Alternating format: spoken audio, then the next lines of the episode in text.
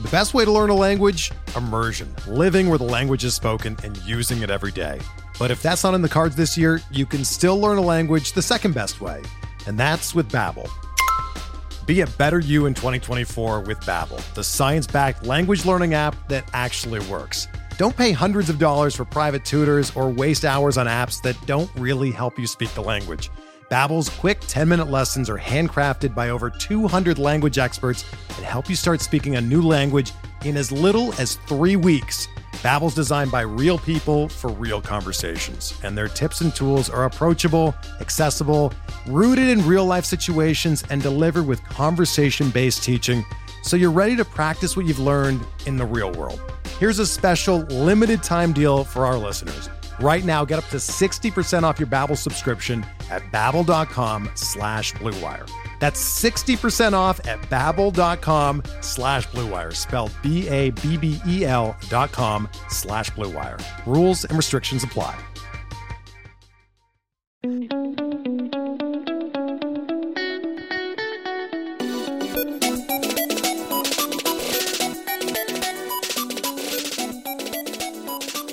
Hello and welcome to the Keeper Cup podcast. I'm Chad Young, joined as always by Pete Ball. Very excited to be back with you. We are recording on Thanksgiving Eve. It is, I guess it's really, I don't know, the day before Thanksgiving is still Thanksgiving Eve, even if it's before eight in the morning for me, before noon for you. So we'll still call it Thanksgiving Eve. You got big plans for Thanksgiving? Uh, I, I big plans. No, it's going to be a pretty typical one. Spent with uh, family, both the in-laws and and my parents. My brother's back in town. He lives in New York City, so it'll be pretty standard. We're having a heated debate in my uh, work text chat though about the best Thanksgiving like sides. There, so fantasy baseball today posted this, or it was fantasy football today posted this like. You know those like graphs where like make your meal like for twenty picture. bucks. Uh, yes, thank you. Yeah. That, that, exactly, and it's getting pretty heated in there. what, what what's your take? What's the best side? So the best side, if it's done correctly, like it has to be done very well, can't be from the box, is stuffing. And honestly, I don't really think it's that close. Uh, so I was super excited to have a debate about this. I was like, we're gonna we're gonna burn ten minutes in this podcast just arguing, but I I agree. Stuffing's the best. Yeah, it has to be done right, but yeah. when it is, like you you literally can't beat that. The the other thing I think I was great about stuffing is like there are multiple versions of done right. Like I've had sure. a great cornbread stuffing. I went we went a couple years ago to some family in LA and there's someone there who makes this like sausage stuffing. That yeah. is incredible. That's my in-laws do. Yeah. Um and the the family tradition in my house is a rye bread stuffing. Okay. Which is sort of random and it's uh it's a sort of a create like a just a funny story that years ago my grandmother, my you know, come from a Jewish family, nice Jewish home. She always has rye bread around because you can't have a Jewish home without rye bread around. She got ready to make the stuffing one year and realized she didn't have the bread she wanted to make the stuffing. Couldn't get to a store to get anything else. And so it was like, well, I guess I'm just using this rye bread. And it was a hit. And so basically my entire life, rye bread stuffing's been the the go-to. So my awesome. mom's making the stuffing this year. I'm responsible for potatoes, I'm making the mashed potatoes. Nice, good for you. I, I don't get a responsibility, so like I, am useless in the kitchen, and I think everybody knows that. I work. I used to work at a fish market, really quick, and uh, we we were understaffed. Normally, I'd work the front, I'd take orders, stuff like that. It doubled as a restaurant. That's important context here. And we got this crazy lunch rush, and uh, I was sent into the kitchen. They were like, "Look, we just need some help," and so they handed me a roll, and they were like, "Cut the roll for a sandwich." Literally first roll I was given to take the knife, I slice my hand wide open. There's blood everywhere, all over the rolls, and they're like, "Just get out, go back to the front." It was it was a disaster. So my experience in the kitchen is extremely limited and violent. That's uh, that's super unpleasant. yeah, I uh, yeah, I haven't I haven't worked in a kitchen. Um, I worked at a Panera Bread in high school, but I mostly made sandwiches without. You didn't have to like. There was no cutting. There was no cooking. It was just like very safe. Put the turkey on the bread, wrap it up. Um, but I do all the cooking in my house. I'm I'm the the primary wow primary for chef for the family. So man of uh, many skills. Yeah, you know, this year actually the, having just the potatoes this year is a that's a light year for me.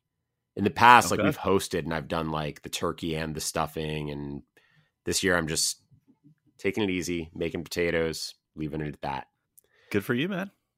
But we're not really here to talk about potatoes or stuffing or turkey or traumatic incidents from Pete's youth. Uh, but we are here to talk about all sorts of stuff going on in the world of baseball. And we've got a number of things we want to talk about. But I think where we want to start, uh, if you follow us on Twitter, um, we have been working on a mock Ottoneu auctions. There's all these mock drafts, and now we're starting to get into actual drafts that are going on. They're so different, especially mock drafts. That, like they're so different from any keeper league, uh, and they're certainly different from an auction because the strategies are so different, and they are different from Ottoneu because the values are different. And so we wanted to pull together a mock auction for Ottoneu. We're doing it on uh, Couch Managers. That auction's been going on for I don't know a week and a half now, I think, and we're about a quarter of the way through it. 123 players out of the 100, 480. So by the time this thing posts on Monday, um, hopefully we'll be closer to like the halfway point, but there'll still be time for you to follow along. So we'll throw a link to that up in the show notes. But I think the auction's been really interesting. I mean, the goal of this was start to get some real data uh, on how people are behaving in New auctions. We've got a great great group of managers participating in this. Pete's got a team. I've got a team. Uh, Mark McElroy, who was on our show uh, two weeks ago to talk about arbitration, has a team. Adam Howe, Dave Swan uh, are both other pitcher list writers who have played Ottoneu and know the space real well. We've got Niv Shah, who's the creator of Ottoneu. We've got a couple other um, Ottoneu experts, I'll call them, in uh, we've got the two guys like the, there's uh, uh, two teams being co-managed one by a couple of guys who have who've run new teams for years one by the two guys who were the finalists for the Ottoneu prestige league this year uh, justin vibber who runs the surplus calculator for those of you who play Ottoneu he's in here Eno Sarris from the athletic is in here um, I should have read this in order because now I can't remember who I've mentioned and who I haven't. But it's a good list of strong managers who know what they're doing. Uh, and we're getting some really interesting results. I think. I think we're getting some good, some good data and some good stuff to talk about. Yeah, we definitely are. I my approach to this was to be kind of aggressive on my guys, and I think it's important to me be upfront about this. This is my first auction from scratch in honestly probably like eight or nine years. Um, my only experience with that was with through ESPN auction drafts where I think you get like two hundred sixty dollars. So this is even different than that because you know not only is the scoring different, um, but also you know we get four hundred dollars up front in a much larger roster. So wasn't really sure how to approach it. I just knew there were going to be guys that I wanted to get, and I've been pretty aggressive on them. But it's been awesome, and I'm learning a lot through this experience. Yeah, I think you're not the only one who went with a, an aggressive approach. I mean, I think that if I if I pull up our auction results so far and look at, for example, shortstop just as a, a, good example, there's some some decent values down the chain. I, I was pretty happy with a $23 Francisco Lindor. Um, there's a $21 Trevor Story, which maybe makes that Lindor not look that exciting. But the first shortstop off the board, not surprisingly, I guess, was Fernando Tatis Jr. at $57. And like, I get it. He is an absolute star but nobody else went over 41. That's Trea Turner at 41, Corey Seager's at 39, Bo Bichette at 37. I, it just seems crazy to me mm-hmm. that like instead of Tatis, you could have had Carlos Correa and Trevor Story to fill your shortstop and middle infield and had an extra $3 left over. Um, and that's not the only position where I think that happened. No, it's definitely not. I mean, I, we were talking earlier. I gave you the example of, and, and I don't, I don't want to come across as knocking people's picks. I mean, as we begin, or, or, I guess I should say bids, because as we get into mine, there's certainly at least one move that I really regretted. But I was able to get both Lance Lynn and Brandon Woodruff, who Woodruff I view as just as much of a bona fide ace as maybe any other name on the board. And Lynn coming off a, a slew of three straight awesome seasons for one dollar more than just Gerrit Cole. And we all know the second half that Gerrit Cole had. So it was weird. You're right. It was extremely, extremely top heavy so far, anyway. Yeah, and I think part of this is early on in this, you know, it's it's a slow draft. So we're doing it as a slow auction. For those who haven't done a slow auction before, guys are up for bid for like 12 hours. And if there's a new like if somebody passes the leading bidder, it resets to eight hours. So they, guys can be up there for a long time. And that does lead to some high prices at the top end because you get mm-hmm. you get 12 hours to sit there and look at a $50 Tatis and say, ah, maybe I could go to 51. Oh, maybe I could go to 52. And it, so I get why that happens. Um, but it definitely seems to be the case that, you know, I, I think one of those those important lessons for any auction is feel out the room a little bit, right? You want to make sure that you know sort of what's going to happen. And I, do wonder if part of what happened in this one is you got a lot of experienced Ottoneu managers who have been through a lot of auctions. And once you get out of those first year auctions, right? This is effectively a first year auction. It's a it, no, nobody started with keepers or anything like that. Once you get out of first year auctions, you start getting inflation in there and stuff. If a guy like Tatis is available, they go for 60 bucks because there just aren't stars like that available usually. And so I, I do wonder if part of what happened here was people were just like, man, if I were in my league auction and I could get Tatis for 57, I'd be thrilled. And so they went after Tatis for 57. And then they were like, well, if I were in my league auction, I would go after, you know, using your example, Vlad for 62, I think is what you paid for, for Vlad, right? 63. I think it was 63 or no, six. It was 62, a lot, whatever 62. it was, and and that seems totally reasonable in the context of a a long time league, but it's not necessarily the best price in a first year league. And I did the same thing at first base. Actually, let's let's let's turn to first base because I think one of the so one of the lessons here is a very clear like you know take your time, feel out what's going on in the league, make sure you know what's going on because there could be values early, values late the other one of the things that, that jumped out at me was I wish I had waited on first base. I did the exact opposite of waiting on first base. I jumped at two early first basemen. Um, I'm not even unhappy with them, but Vlad was the first first baseman to go off the board. You did get him at 62. Totally reasonable to to go that high given given what he's capable of. I got Freddie Freeman for 46, and I was like, for 16 bucks less than Vlad, I am very happy to have Freeman at that price. The next third baseman I picked up was Matt Olson at $35. I have Olson as the third third baseman on my board in this league. So I think he's like, I'm very, again, I was like, oh, if I have to pay, you know, if Vlad costs 62, I'm happy with Freeman at 46. If Freeman costs 46, I'm happy with Olson at 35. But then Pete Alonso, who I have pretty close to Olson, went for 28. And then you get like Jose Abreu, who I'm not a huge fan of, was the next sort of pure first baseman. He went at 21. Paul Goldschmidt at 20. Uh, Brandon Belt at 13. Joey Votto at 12. It's like, and then Nate Lowe, who is, you know, not exciting but solid at three. It's like these first base prices, I like. I wish I'd waited. I, I kind of put the blinders on when it came to Vlad because I knew I just really wanted him in this particular format. Um, I, you know, I'm reading your write ups, and I would encourage anybody to read uh, the Twitter write ups the Chad is doing for each one of these picks. It's giving me a lot of context, a lot of good information.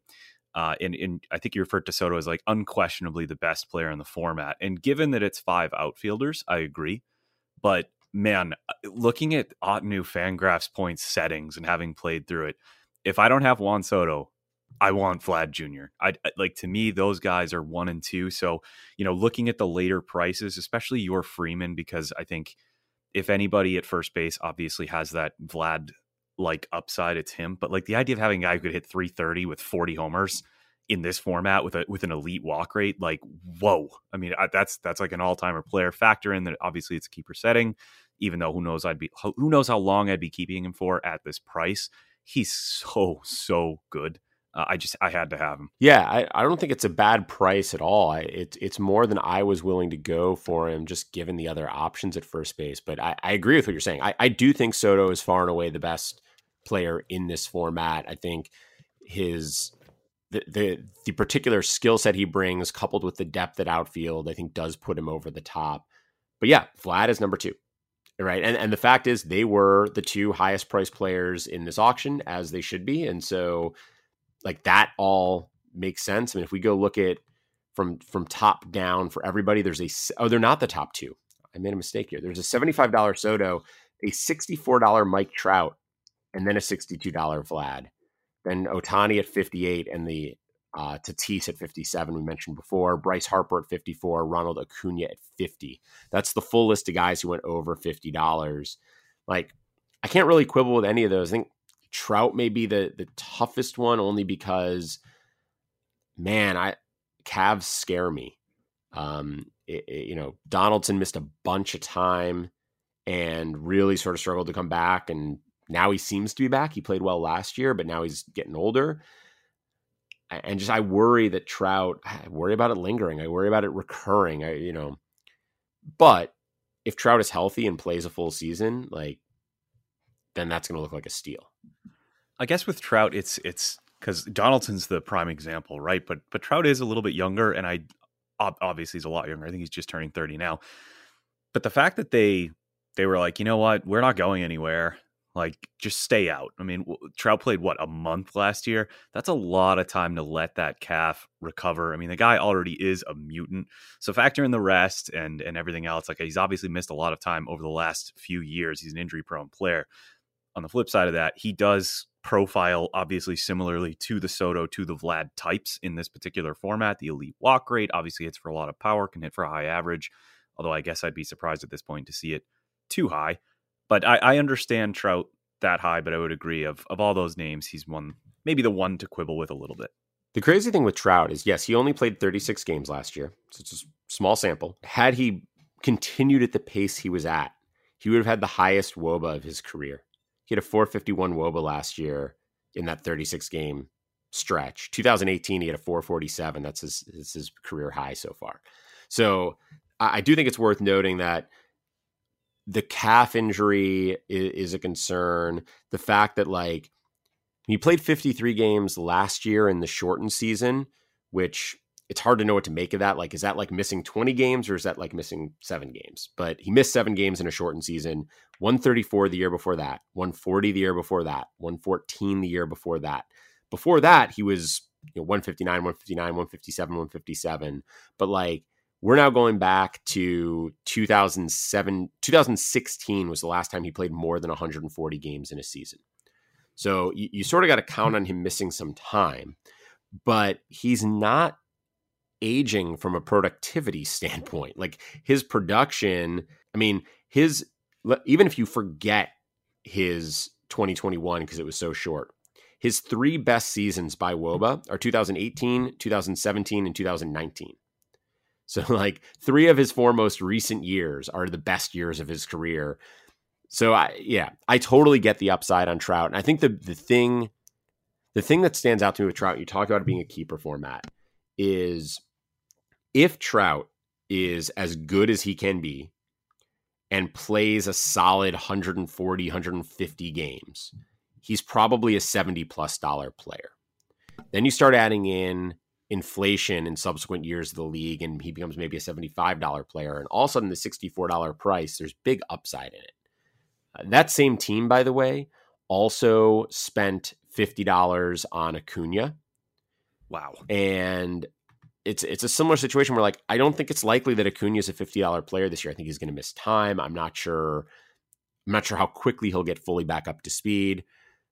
But do I feel pretty good about a fifty two dollar Acuna going into the next season? Yeah. And so that team may be, you know, they may be putting themselves in a position to struggle a little bit this year if those guys miss time. Um, but they are putting themselves in a real good position for the for the future.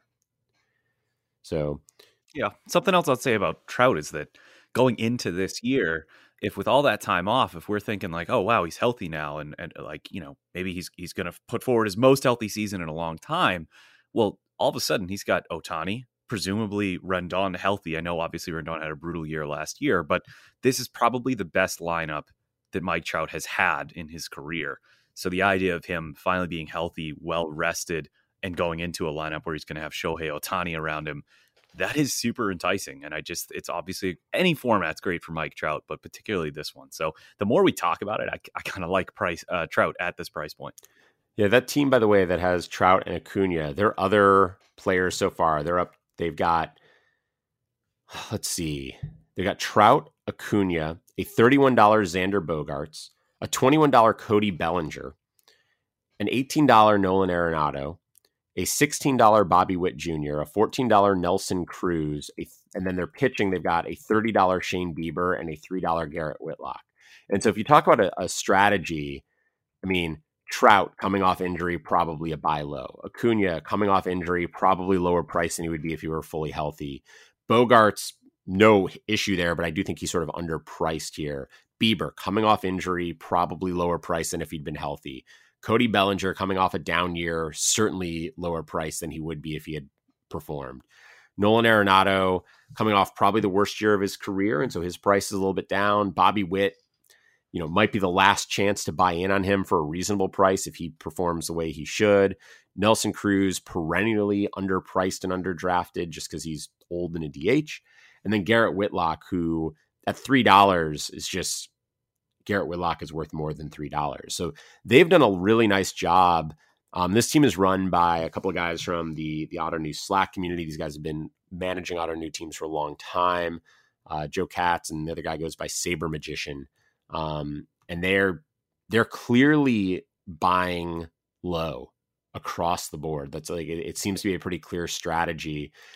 It's risky right for for year one for the 2022 season that's risky because if trout misses time if acuna misses time if bieber's still getting back up to speed if bellinger doesn't get back to form if arenado is just in decline if witt doesn't hit like you get a whole litany of risks with all these guys but if let's say half those guys perform the way you want and then you go and you start building around them for 2023 man they're going to be in a good position for that that time period. And if and if they're right and these guys all perform, then they're going to be in a good position this year. Yeah, I think on an individual basis, I mean, I have a lot of feelings about this team. Like certain picks, I love certain ones. I'm like, oh, that's a little aggressive, but I think the one that sticks out is the Nolan Arenado for eighteen dollars. I mean, with how much we've we've spent talking about third base, and I don't really want to go down that hole again.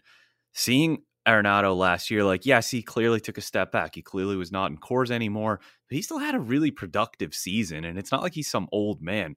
$18? That feels like an absolute steal. So you're right. A lot of it does feel like buy lows, but that one in particular definitely stands out to me.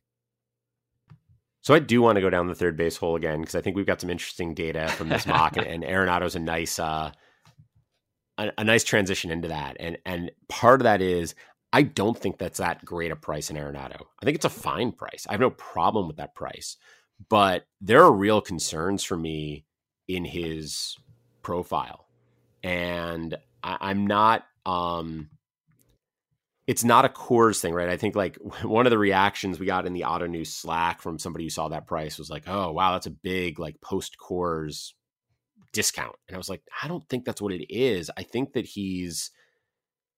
He's not the player he was before. Um, and give me one second here because I'm trying to pull up. So Pete mentioned before I'm doing a tweet stream, a tweet thread. I have sent out a single tweet for every single player taken so far. I'm falling a little behind. I got to catch up. Um, but I'm just sort of getting some some notes down, and these are for me sort of early offseason notes. I'm still sort of thinking through guys. This is as much a like double checking my thinking as anything else. But um, yeah, so looking at at Arenado at eighteen dollars, like his steamer projection, which is the only projection we really have right now, just sort of matches an eighteen dollar price. His last two years, he has a three twenty nine WOBA. like I actually think in some ways the projection is is positive for him in that it's it's expecting his walks to go back up a bit. Um, but like he's not hitting the ball the way he used to. His barrels are way down, uh, despite the fact that the league has been up on Statcast data over the last year. Right, this this last year was like the highest year ever for barrel rate, for exit velocity, for max exit velocity, and, and Arenado was moving the other direction. He's now gone about a thousand consecutive plate appearances with a BABIP below 260, uh, which I think is tied to the the lowering sort of Statcast numbers. And so I'm sort of I'm not out on Arenado. The guy's incredibly talented. I don't think he's done, but I don't think $18 is some like crazy value for him. Yeah, I hear what you're saying. It's definitely a concern. I mean, we, we knew this was coming, right? When he left Coors, that there would be some sort of adjustment. And and if I'm being honest with myself, I definitely undersold it. I just thought Arenado elite hitter, it's not going to be a problem. But I will say he he adjusted very well. Um, his fly ball rate was way up than his career from his career average. I just had it in front of me and I'm going to continue to just fill words until I there it is 32.7% fly ball rate, which is way above where so for reference in 2020 that was 23.5 and you combine that with how much he pulled the ball, which was more than ever before. He pulled the ball 45.8% of the time which, if we wanted to compare that to the short in 2020, was 39.8. And then you look at his spray chart, every single one of every single one of his home runs was pulled. So if he's kind of becoming the, I don't know, what was it, 2018 version of Alex Bregman, I, I like, I still like the tools. The lineup's definitely not great, but he still got Goldschmidt. So, and I think part of it too, not to keep piling on with Arenado here, was I was comparing it to the other prices. And I saw, well, Alex Bregman is also coming off a bad season and went for $14 more. And Anthony Rendon was coming off a much worse season than Nolan Arenado, and he went for three or four dollars more. So what's so wrong with Arenado? And and you know, at least in Bregman's case, plate discipline and age factor in for sure. And I love Alex Bregman, but I, I don't know. I, I hear what you're saying, and I'm not going to be super in on Arenado this year, contrary to the way I'm sounding. But I do kind of like the way he adjusted last year. To bring it back to third base, though, I mean, I I find my I found myself in a little bit of a I guess a good problem to have, but this is not the way I drew it up, Chad. If you're looking at my team there, yeah, I mean, I think the the thing with Aaron, yeah, I, I, I should say, I don't disagree that Arenado, given the other prices, is fine. I'm I'm I'm totally fine with that. I think the thing, and we'll talk a little bit about your team in a moment, but I think the thing that stands out to me when I look at third base is like looking at the prices from top to bottom. Jose Ramirez went for forty five dollars. Rafael Devers went for $40. Manny Machado went for $37. Those are all high prices. I think Machado is probably a little bit too close to the other two, a little bit, because um, I just don't think he's quite in their class. But I also think like Ramirez is an MVP caliber bat, has been for years, is I think still somehow criminally underrated. Devers, I was down in Devers last year. You know that. I will admit that I was wrong. He was incredible. Machado is a solid, consistent performer. I, I have no problem with Machado. But then the next third baseman was Alex Bregman at $32. That could be a great value, but he's been really bad for a little while now. $27 Austin Riley, which gets to your team situation, which we'll talk about in a minute, is a, a high price for a guy with a pretty short track record. I think it's probably a fine price, but it's it's up there. Kris Bryant at $23. Um, again, fine, but he's been up and down. Rendon, $21, but he was bad last year. Donaldson at $19, that's my purchase, was is had injury issues, is older, has struggled at times. Arenado at $18, we already talked about. Yoan Moncada at uh, $14 has was had no power this year. I mean, it just gets it gets sort of ugly. I think the, the first sort of value I really see at third base is getting down to Justin Turner at $12. I think it's just underpriced, but he's getting up there in age and has missed some time. And then you've got an $11 Ke'Bryan Hayes, who I love Ke'Bryan Hayes. I think that there's there's a ton of potential there, but you're paying for you're you're paying for more than he is, I think, projected to do if you're paying from at $11. You're paying something for that that breakout potential, which is fine to do but like, I don't know, after those top three, who do you really feel good about in terms of like, this guy is worth the price, locked in, will be my starter. I can play them for every game they're out there and I'll, it'll be, I'll be good to go. I don't know if there's anyone I feel good about. I guess the only one that comes close, and this is going to make me sound like an idiot because I bought the other guy in Austin Riley, but the only one that really comes close for me in this particular setting is Bregman. I think, first of all, he's done it before the pedigree's there. It's a perfect park for him. Uh, we don't need to go down the Alex Bregman, you know, rabbit hole. We've we've done this before, but he's the one guy I look at that price and I say, you know what, he could easily outperform that. Like, would it, it would be surprising, but would it be fully shocking if Alex Bregman outperformed Rafael Devers and Manny Machado in, in 2022? I, I don't think so. I think he's awesome. So, and and you brought this up too because we were having a conversation about Bregman, and I was trying to figure out what to do with him in our in our league, uh, and I'm I'm not completely sure yet because I have a very expensive, I have a thirty five dollar Alex Bregman, but I think about how shallow third base is, and I was like, oh, he had wrist surgery, but you made a great point. Maybe that wrist surgery fixed him, and we're gonna get Alex Bregman back. So like I look at that one and I say, if there's one third baseman after those top three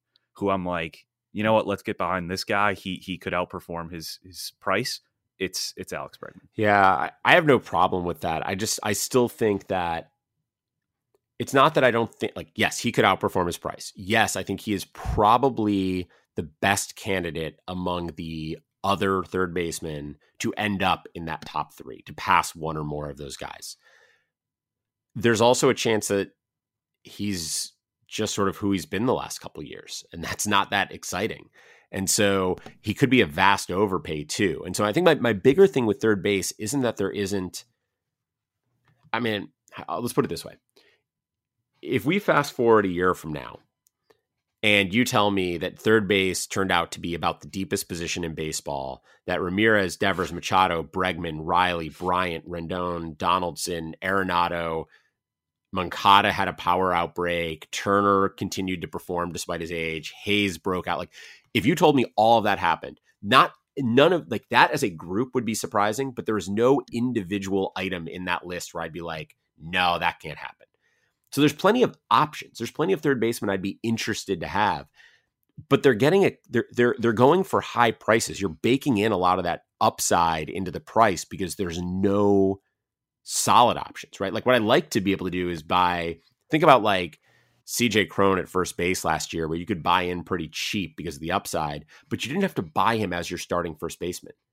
In a draft, and an auction, anything, you bought someone else as your starter, and then you had Cron, and it was like, if he breaks out, great, I've got a great util, and if he doesn't, so be it. I feel like with these third basemen, you're being asked to pay for starter level prices for guys that I'm just not, I just don't want to rely on. That's totally fair. And I, I, think it's time to now dive into the decision I made with my two third basemen here. Because on one hand, so I started with Austin Riley, and that was the problem. Austin Riley came up, and I was like, I, I'm not going to get caught being the guy who ends up with a bad third baseman, especially in a format like this. I'm going to bid up on Austin Riley. I'm going to get Austin Riley. Um, I ended up getting him for $27, which for one season of success is incredibly pricey, but it was also a really good season. like, and, and it was a season you could see coming, right? I mean, I, you know, I've, I've mentioned this before, but I, that was the article I wrote about him before last season was basically like, this is the blueprint for Austin Riley to break out. And then he did it. And so I, I'm, yes, it is a high price to pay for one season of success, but it's real different to buy in on like, there's a clear path to success here and then he follows it right it's the same reason that people are going to pay high prices for like breakout starting pitchers who add velocity and stuff it's like well when you see why it happened and you can believe in why it happened that's when you pay for it Exactly. And he's he's still so young that like if this league were to be played out, even if he took a little bit of a step back, I'd probably still be comfortable comfortable keeping him at $29 and and so there's some long-term value there. But then I, there was Manny Machado. And I looked at the price that Devers went for, and I'm thinking like, all right, I'm going to bid Machado up here. Uh, and I tried to, and I ended up with him. Which at first I was like, ah, that kind of stinks. I shouldn't have done that. I would much rather just have Machado at 37 and not have bid on on Riley. But then I was looking around, like I looked at your team. I said, you know what, Chad was fine filling first base and utility with two awesome players. And I look at both Austin Riley and Manny Machado, and I say, I'm very happy with these two players. I like these two guys. Maybe I paid up a little bit to get them, but that also has now thinned out the third base market. So people who haven't got theirs yet are going to have to pay up even more. And I think we saw that with a lot of the prices that were paid. So I'm not trying to credit myself as some tactical genius because that it, it, blew up in my face in a way. But I'm still kind of actually pretty happy with with both Manny Machado and Austin Riley even given their slightly expensive. Yeah, I think that's tags. and that's the way you have to handle an auction like this, especially a first year auction. So one of the th- one of the things that's different about a first year auction when you don't have you don't have a base to start with, right? So when you go into an auction in year five of a league or something like that, especially in Ottoneu where people are keeping 25, sometimes 30 players, like you've got most of your lineup filled out. You only have a couple of things you need to fill. There's only so many players available. And so the strategy is very different. I think in a first year auction like this, like you've got to go pay prices that you think are fair for players and then work things out later. Because you you just it's it's too hard to it's too hard to look at a 40 man roster that is completely empty and have this like, oh, well, if I pay for Riley, I might miss out on this guy. Like just you get the guys that you think are good values, you piece it together, and I would say it was after my first like four or five guys that I sat down and then I put together like a budget for the rest of my team. Then I started to think about like, okay, now that I've spent $81 on first base and util between Freeman and Olson. Like, I can't spend on another first baseman. I need to save some money for other positions. Like, how is this all going to fit together? And I, so I think the way you handle it is, I think the right way to do it. I mean, I think it makes total sense. It does make it it does make it a little hard in the short term, right? Because once you do that and then you see players come available, you're like, maybe I need a, a sit a couple of rounds out here, see how things kind of shake out before I start going in on players. Um, but then guys who I like started coming up, and and so now all of a sudden I'm, I'm starting to fill up my roster. I'm still in the lower end in terms of um, how many players I actually have on my team. Right now, I only have I want to say eight guys, and most people are above that. But I still get $157 to work with, so I feel like I can fill that out despite the double expensive third base. Yeah, I, I, agree. I think we should jump over look at pitchers a little bit because I think there's some interesting pitcher prices. Um, I'm gonna just throw some names out there that that the the prices impressed or surprised me in some way. Um, and you can you can respond, but uh, I'll start off by just reading the five highest price pitchers were DeGrom at 49, Gerrit Cole at 49, Corbin Burnes at 44, Walker Buehler at 41, and Max Scherzer at 38. Scherzer was my purchase. I don't usually play at that end of the pitching pool, but I thought that was a good value for Scherzer. I'm sort of curious. So you're of the two of us, you're the pitching guy on this show. So did I did I blow my budget on Scherzer? Was that a mistake? I mean, uh, no. So first of all, no, right? I because uh, it's hard for me to say that anything over forty dollars is blowing a budget, right? Because I I feel like you know you commit to Vlad Jr. at sixty two or something like that, like that's a huge investment. Now you've really got to figure things out. If that blows up in my face, that's almost you know an eight. It's over an eighth of my entire budget. But Scherzer at thirty eight, I feel is pretty good value. I just I hate to say he's he's aging. It's such an easy thing to say, and we say it every year. And he's a perennial Cy Young candidate. He's a Hall of Famer. He's awesome, and he was awesome last year. It was one of his best seasons. But the fact that he once again ended the season with injury just has me a little bit concerned, especially when we're looking to fill volume. At the same time, him at the end of that list of five names, first of all, he probably should be given his age but you got him for 38 and Cole went for 49. Not to keep bringing up Cole, I feel like you, you, you still got pretty good value there. I will say, not to make it all about my team, hearing those five names and those prices made me feel really good about Brandon Woodruff at 34. Yeah, Woodruff at 34. Looking at the guys that were sort of the next set of guys who who are still above 30, let's say. You've got Wheeler and Woodruff are both 34, Aaron Nola at 32, and then the guy who stood out to me in that $30 range is Shane Bieber at 30, who yes, he's coming off an injury season. I know there were some questions about spin rate and velocity in those couple of sort of abbreviated starts he had at the end of the year. The last time we saw this guy actually pitching, he was maybe the best pitcher in baseball. Well, maybe the best pitcher in baseball, not named Jacob. I guess I'll say. Um, but yeah, but goes but without saying in that in that category, right? I mean, you know, a year ago in this draft, you would have had DeGrom and Cole at 49, just like they went here. You probably would have had DeGrom at 55 and Cole at 49, but Bieber would have been next on that list. And now all of a sudden he's like ninth on that list and at 30 bucks. And like, I, I get that, you know, people expect big things from Nola this year after, you know, sort of a weird season he had this year. Um, you know, there's questions about Scherzer. There's questions about Buehler, I think, as well. Like, I'm just surprised. Like to me, in retrospect, I would I would much rather have a thirty dollar Bieber than a thirty eight dollar Scherzer. Let me let me plant an aggressive flag here on November 20. What is it? November? I don't know what it is. November 20 something, the day before Thanksgiving.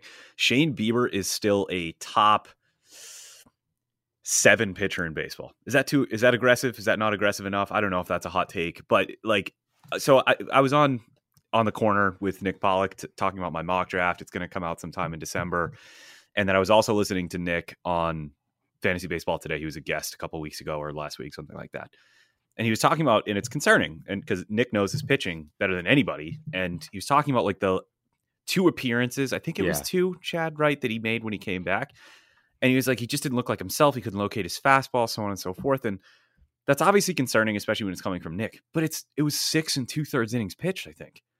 I, and I couldn't be more with you. Like if if this was last year, I am actually betting in this particular format, Shane Bieber's going for more than Gerrit Cole, and and we're looking at him as as like we were a top two, top three starting pitcher.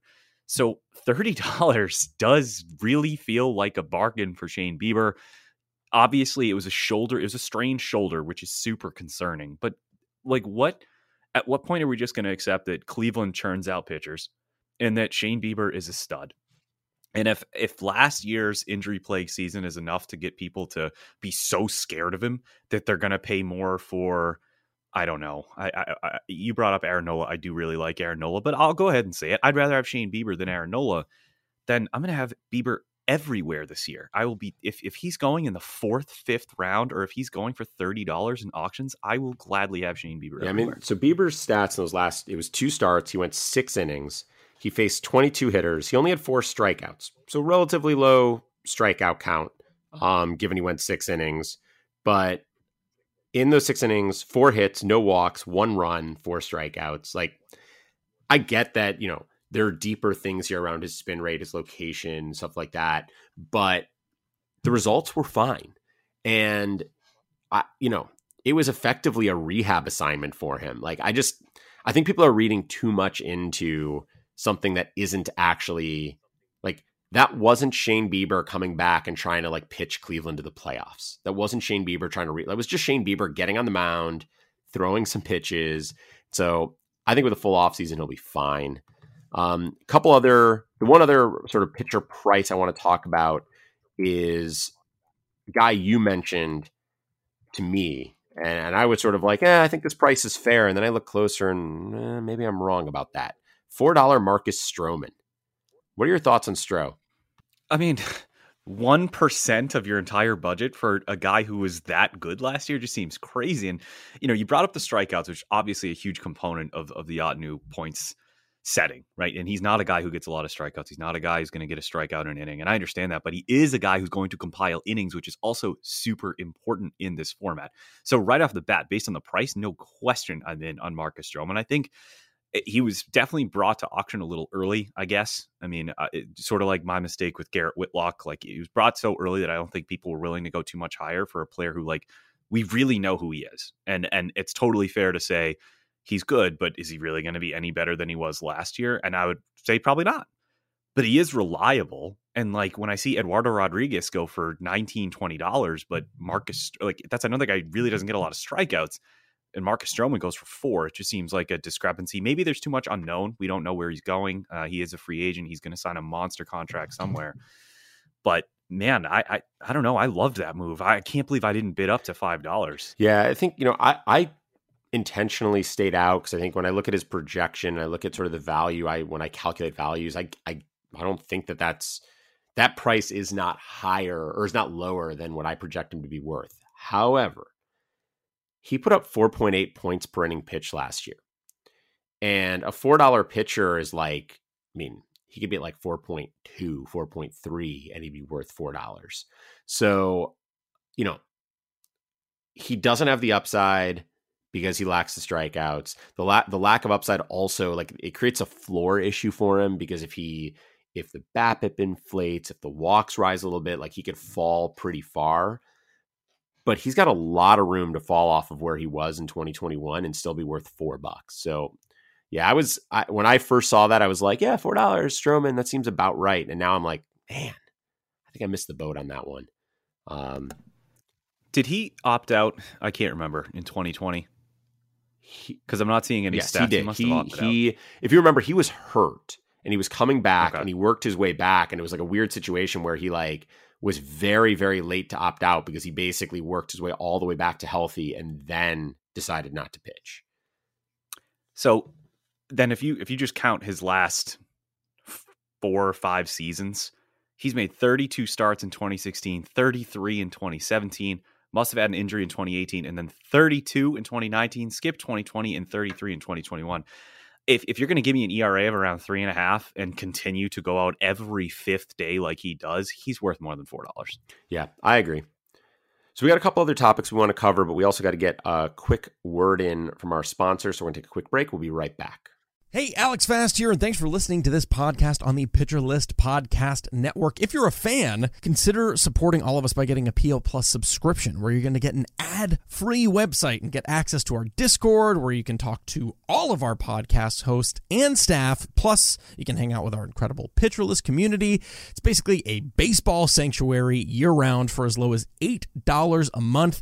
You can sign up at pitcherlist.com backslash plus, and you're going to get your first month free with promo code podcast. Also, don't forget to check out everything else we do as well from YouTube videos, live streams, newsletters, off-season articles, TikToks, breakdowns, over 15 baseball podcasts on our network. We can't stop talking about baseball even during the off-season. So sign up for PL Plus today at pitcherlist.com backslash plus and use promo code podcast to get your first month free. All right. Thanks for listening. Let's get back to the show. Okay, we are back. We just spent a bunch of time talking through this mock auction that Pete and I are both participating in. We're going to have a lot more on that further in the off season because like I said at the beginning of this, we're only about a quarter of the way through that. So by the time we record again, maybe we'll be maybe we'll be done. Maybe we'll be close to done. We'll have we'll have more data for sure. Uh, more interesting num- names and numbers and and some more information to share with you. But there have been a bunch of signings None of the big names. Well, some of the big names, kind of. None of the big bats, right? We haven't seen Seager or Correa or any of those guys sign yet. Um, mostly what we've seen has actually been pitchers. But there's some interesting signings here, and I think they're worth discussing. And I think the one to start with is um, the the biggest dollars and maybe in some ways the biggest surprise for me, which was Justin Verlander. Uh, Verlander signed with Houston. That's not a surprise. I sort of expected he'd go back but he signed back with Houston for $25 million and a $25 million player option for a 38, 38, right? 38 year old pitcher coming off of Tommy John surgery. That's a, that's a contract, Pete. That it it's like it's actually kind of crazy. I mean, the Yankees offered him the same thing, just not the second year, not the option. It was a one year, twenty five million dollar deal. I don't know if there was any other confirmed reports of teams offering him a contract, but there were a lot of teams interested. And it's kind of like the polar opposite of the Clayton Kershaw situation, where he wasn't offered a qualifying offer. If these teams are that interested and willing to pay that much money, he must be okay. And I can't remember where I was reading it, if it was on Twitter or Bleacher Report or something, but apparently he can still hit 97 miles an hour. And that's now. Let's see where he's at in spring training when he gets a full ramp up.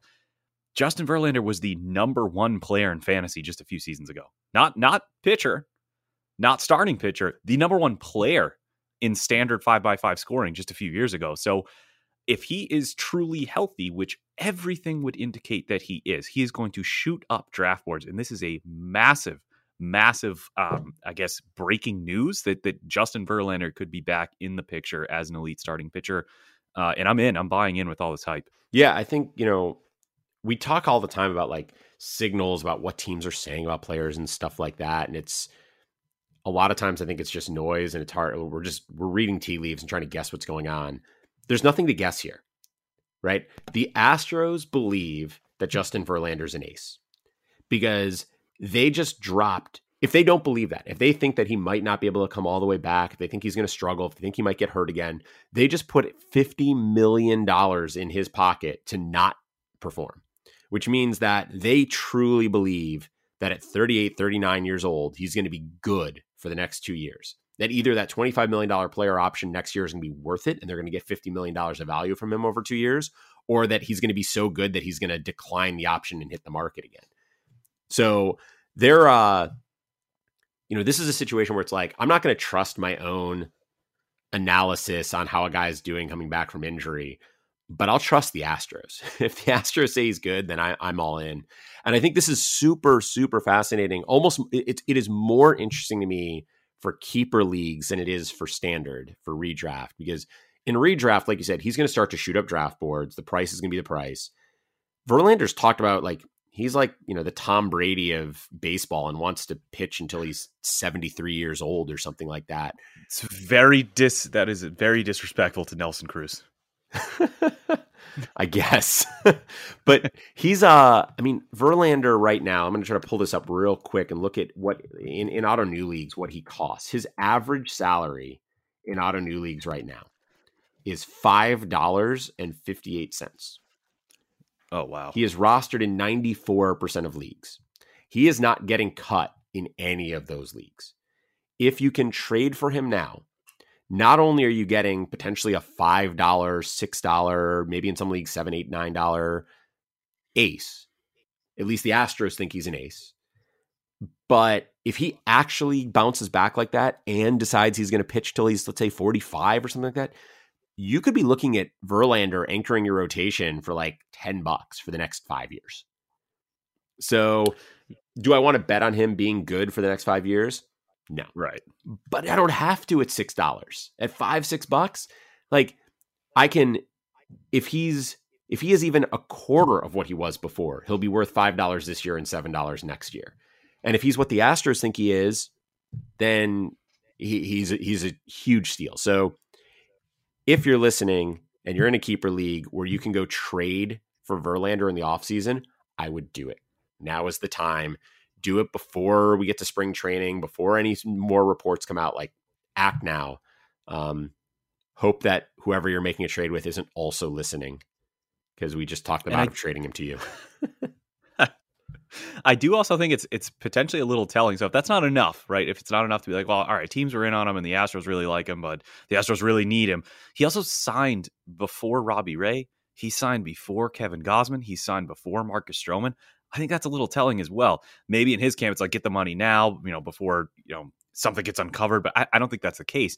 I think it's oh wow, this is this is the guy that teams want and then they'll if they don't get Verlander, they'll look to Ray, they'll look to Gausman. It's an aggressive statement to say about the reigning Cy Young that teams want Verlander more than Robbie Ray, but when you consider the dollars and the years, I think he was more appetizing, which I think again speaks to his health and and his upside heading into 2022. Yeah, and I think you made the point before that there were multiple offers. The fact that there were multiple offers and at least another one over 20 million a year for the year, like it's not just the Astros who believe he's still an ace. There's other there's other teams feeling that way. So I'm yeah, I'm in.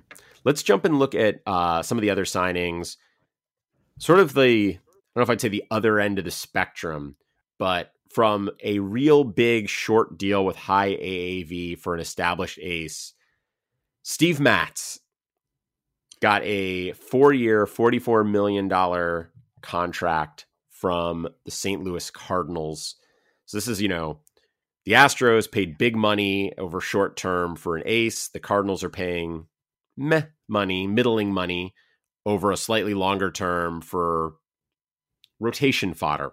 I mean, I, I like you know, I don't mean that in a, a, negative way, right? I think you're talking about like a third or fourth starting pitcher, solid guy, but not a guy who's going to anchor your rotation. Any thoughts on Matz? Does this does this signing impact his fantasy value to you? Well, I, I do think he's in a better place to pitch, particularly because the Cardinals are the best fielding team in baseball, right? I mean, that's that obviously has some value there, but I think he's about as as run of the mill as it gets, which can be a sneaky good thing in keeper leagues, where it's like you know maybe you get him for three bucks, and he's going to be a bargain at three dollars. And I don't think a lot of people are going to bid up on on Steven Matz. And I hope I'm not revealing too much. By the time this airs, he's actually up for auction right now. So by the time this airs, he'll probably already be on a team. So it's not a big deal. But Uh, is it like huge news? No. I mean, speaking as a Red Sox fan, like there were rumors that he was kind of the backup plan for Erod, which I think is uh, uh, as meh as I am on Erod. Steven Matz would have been a step back, and I'm glad they didn't get four years, 44 million. But from a fantasy perspective, going to the National League, which will obviously have the DH eventually, but going to the Cardinals with such great fielding, um, pretty good division to pitch in, I think it's a slight upgrade for sure out of the AL East, right? Yeah, I mean, getting out of the AL East, getting out of Toronto, which has been a pretty good hitters park, um, getting to that elite defense. Busch Stadium is a good stadium to pitch in. It's a good defense, like you said, and the the NL Central. Can anybody hit in the NL Central? I guess the the, the Reds can kind of hit. Yeah, but they're probably losing Castellanos, and if they lose that anchor, I, I don't know. Yeah, so I, I mean, yeah, it's it's a it is there there were not a lot of better landing spots for Matz. And so I, I'm with you that I don't think this, you know, he's not like a $15 pitcher now, but I do think he's much more interesting as sort of rotation filler than he was 24 hours ago before he signed. So I, I'm with you on that. Um, a couple more pitcher signings. Anthony DeSclafani going back to the Bay. Uh, I thought they would jump at re-signing Gausman, but they they started here. Thoughts on him? I mean, th- th- this year was an impressive year for him. Sort of surprising in in some ways that he finally got that break. Um, yeah, I mean, I, I think the breakout actually kind of made sense, right? Because he was pitching in the Reds, and it was like, oh man, the homers are such an issue. If he could just get in a bigger park, get some better fielding behind him, because the Reds are definitely not known for their fielding, um, and, and get some good coaching. You know, he gets those three things, he should be a better pitcher. Well, he got those three things, and he was a better pitcher. So I'm very excited for him that he's back with the Giants. Like, if I had him in a keeper league, I'd be kind of breathing a sigh of relief. I know I, there were rumors like the Angels were interested in stuff like that. I think I would have been pretty mum on Anthony DeSclafani if he left San Francisco, but I think his skill set fits well there. Obviously, you know, like I said, great coaching. Um, so I, I mean, on DeSclafani, I, I, don't think you know to to use your reference for Matz there, and he's a better pitcher than Steven Matz. I don't think DeSclafani is all of a sudden like a fifteen to twenty dollar pitcher, but I'm pretty happy if I have him at a reasonable price. I think he's going to be effective, and I do find you know just because you brought it up, the Gausman market kind of interesting. It, it, if you just read Twitter, he's anywhere from like bad to like the top pitcher on the market. And and I I I'm very curious to see where he ends up in the contract. But to bring it back to to DeSclafani, I'm not surprised the Giants win for him. The cheaper option, and he's clearly a good fit. Yeah, and I, this is another case where there's some team signal here that I find interesting, which is for a guy who's been a little bit up and down, uh, hasn't always thrown a ton of innings. The the fact that the Giants, who have done, the Giants have done as good a job of of anybody of identifying veterans who are capable of more and are or are able to return to form or something like that. The fact that they looked at him and thought not only was he good this year, not only do we think we can help him out, but like he's worth a multi-year contract right now. Because uh, it was at three years, 36 million, three years, 30 million, something like that. It was something like that. It was very reasonable. Um, and it, you know, the fact that just it's not that it's so expensive. It just was three or thirty six million dollar contract. So twelve million a year, slightly more AAV than Matz got. It's not a crazy number, but it is that fact that they committed to him for three years that I think is just telling. It, it tells you something about what they think of him as a pitcher. I don't think the market for for DeSclafani was so crazy that like they had to give him a third year, they weren't going to get him back, kind of thing. I think they just that's what they thought he was worth. So I, I really like that one. I, I, think it's good for his value. For Giants pitchers, Chad, you, how much do you how much stock do you put into the fact that Buster Posey retired? Well, I mean, Posey wasn't there last year. Like he was there for 21, but he wasn't there for the 20 season, and their pitching was sure. was still good. So, does it hurt?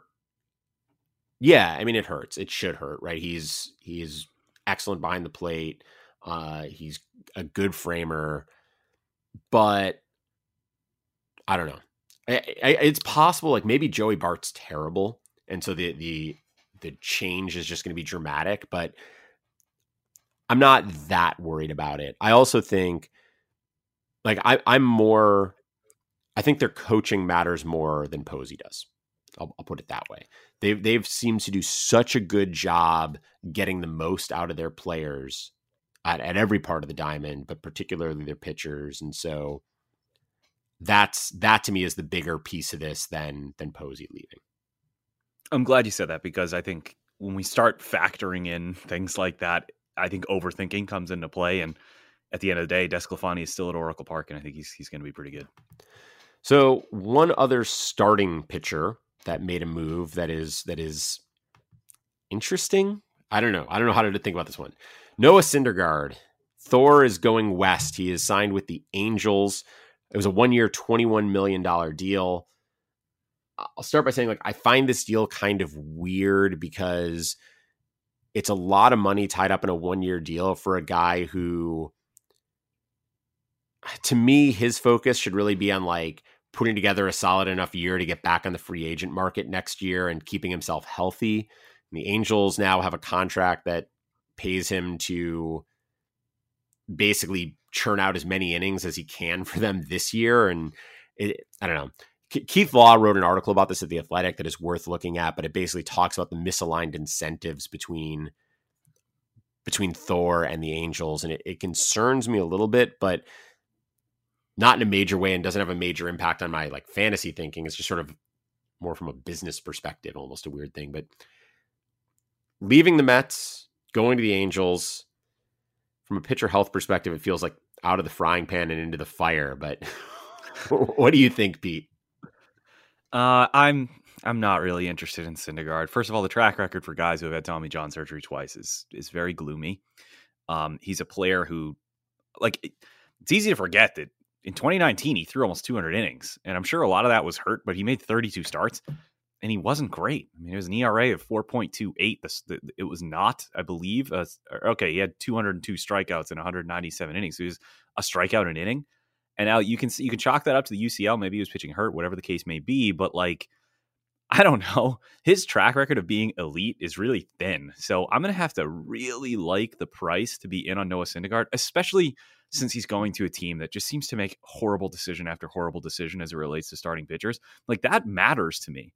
You can't have such a bad track record of picking free agents and and and and taking on pitchers and and expect me to just be like, oh, well, it's Noah Syndergaard. For some reason, I think he's going to be great now after not pitching last year and having two Tommy John surgery. I just don't think that's a likely situation. I think it's going to be, you know, we'll we'll be lucky to get 130 innings, and if they are elite 130 innings, they probably won't be on any of my teams. But I find that very unlikely. So I'm going to have to love the price to be in on Syndergaard.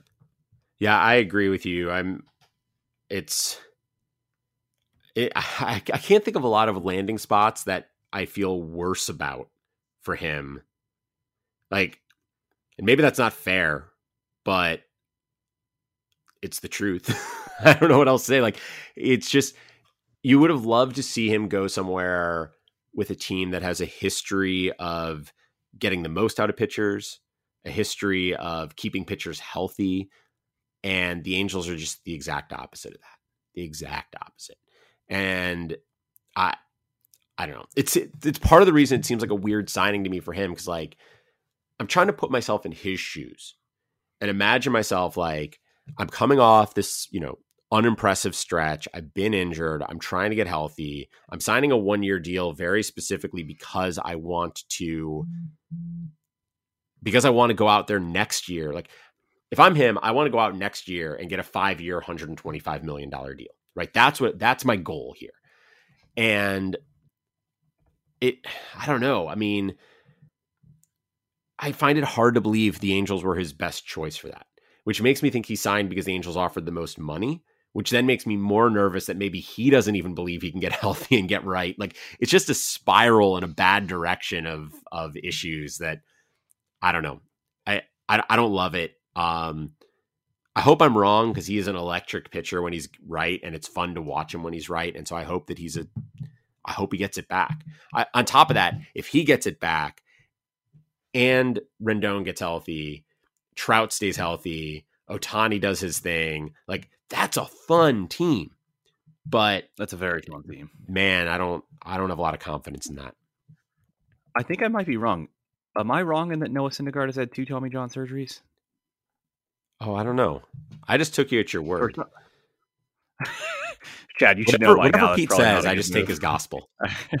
Let's see. I'm I'm actually not sure now if he has actually had uh, Tommy John surgery twice. For some reason, I thought he did, but uh, I mean, look, bottom line, whether he has or he hasn't, this is not a guy who's been able to stay on the mound for prolonged periods of time. So, uh, obviously, if it's only one Tommy John, all of a sudden my interest level maybe went up a little bit, but still not to the point where I am super duper interested. I think he only had it in 2020. I think I was wrong on that one. Yeah. So there was regardless, I think it's his his history has not been good with health even if that's his only Tommy John. It's not like he's been, you know, it, Verlander is like the great counterpoint here, right? Here's two pitchers, both coming off Tommy John, both getting over $20 million on a, on a one year deal, although Verlander also got that player option. Verlander has been a workhorse for years, right? So you feel like if he comes, you know, it's one Tommy John, and if he comes back, this is what he's coming back to. Syndergaard, that just hasn't been true. So you don't have that track record behind him, anyways. But one other signing we wanted to talk about before we we wrap up, and that is another Angels signing, Aaron Loup. They are raiding the Mets pitching staff, which is if you're going to raid the Mets pitching staff and not come away with Jacob DeGrom, I'm not sure what you're doing. But Loup was actually, he was excellent last year in the pen. He's a guy who has sort of broken out later in his career as a reliever. Is there any anything to look at from a fantasy perspective here? Well, the thing to look at is the market for Raisel Iglesias. I don't know if there's any news that, like, you know, the Angels are definitely out on him or that he's going for sure somewhere else or anything like that. Obviously, if if he does return to the Angels, well, there goes all of Aaron Loup's value, right? I wouldn't really want him anywhere, uh, to to be frank about it. With that said, if if Iglesias does not return, then there's potentially some interest in Loup if he is able to lock down that job. But I would say he doesn't really profile as your typical closer. Um, first of all, his strand rate last year was out of control. He had an 86% strand rate for the Mets. That definitely contributed um, to his his overall successful numbers. If you you know, he still had a good FIP, uh, he still had a good xFIP, but I, they were much higher than his 0.95 ERA. So like th- there's definitely some regression in place. Factor in that he's 33 years old and he's barely a strikeout per inning. Like he has to have the job for me to have any interest at all. Like I need a guarantee. I need a manager. Who's the manager there? My uh, Joe Maddon. Yeah. I need him to straight up just say like Aaron Loup is the Angels closer for 2022. If he says that, okay, I have some interest in the later rounds. Otherwise, no. I think that's right. I think there is a possibility he's a closer. Job certainly seems like it's up for grabs, and if he gets it, I'd I'd be interested. Um, in Ottoneu, I mean, you know, in, in, most keeper leagues, he's not. Even if he, even if Maddon said right now that he's the closer in most keeper leagues, I'm not sure he's a guy that I'm like rushing out to add. In Ottoneu leagues, especially five by five leagues where closers are at a premium, I think it could be worth speculating on him now just because maybe you get him, you know, he's probably very cheap if he's available. And maybe you get him at a real good price and get lucky. And if, you know, I, I think we will know by the time the keeper deadline rolls around in January if if they've re-signed Iglesias, if they've gone out and traded for Kimbrel, if they've done like if they've made a big move for a closer, we'll know it. And so you'll have some time to make that decision. And honestly, he's low priced enough that even if we hit January 31st and it's like, oh, he might be the closer, he might not be the closer. If you hold him through spring training and opening day rolls around and he's not the closer, you cut him and you move on and you haven't really cost yourself anything. You're going to speculate on a cheap reliever like that anyways. He's not a bad one to speculate on. So I could see going out and getting him in a deeper league where there's enough keepers that you don't have to stress about it. You're talking about a league where you're keeping three, five, even seven or eight. Like, no, no way. Wait and see what happens. Yeah, I'm with you there. I think even at this point, there are other. It, like if you were drafting right now and you're looking like, oh wow, okay, it looks like as of right now, Aaron Loup is the closer. I think there's guys who would be available at that point that I'd, I'd rather gamble on, like you know Emilio Pagan or something taking the job in San Diego. Like I, I have more interest there. Yeah, it makes a ton of sense. I think that, that that's and Pagan is an interesting one. We should talk about him on a future episode. So, uh, with that though, I think we've covered enough for today. We'll be back in a couple weeks. We'll have more updates on this mock draft. We'll probably have some more reactions to signings because I'm sure there will be a little bit more action in the next week. Uh, hopefully, when we're back with you in two weeks, it won't be in the middle of a lockout. Uh, but I have a bad feeling it will be. So we'll have to see. Fingers crossed for that one. Thanks for listening. A reminder to subscribe on Apple Podcasts, Spotify, wherever it is you're doing your subscribing to podcasts. Leave ratings and reviews. We'd love to hear from you. You can also follow us or reach out to us on Twitter at Keep or Cut. You can hit me up at Chad Young on Twitter. Pete is on Twitter at Pete B Baseball. If there's stuff you want to discover, players you want us to talk about, any information you're looking for about keeper leagues, you know where to find us. We'd love to hear from you. And thanks for listening.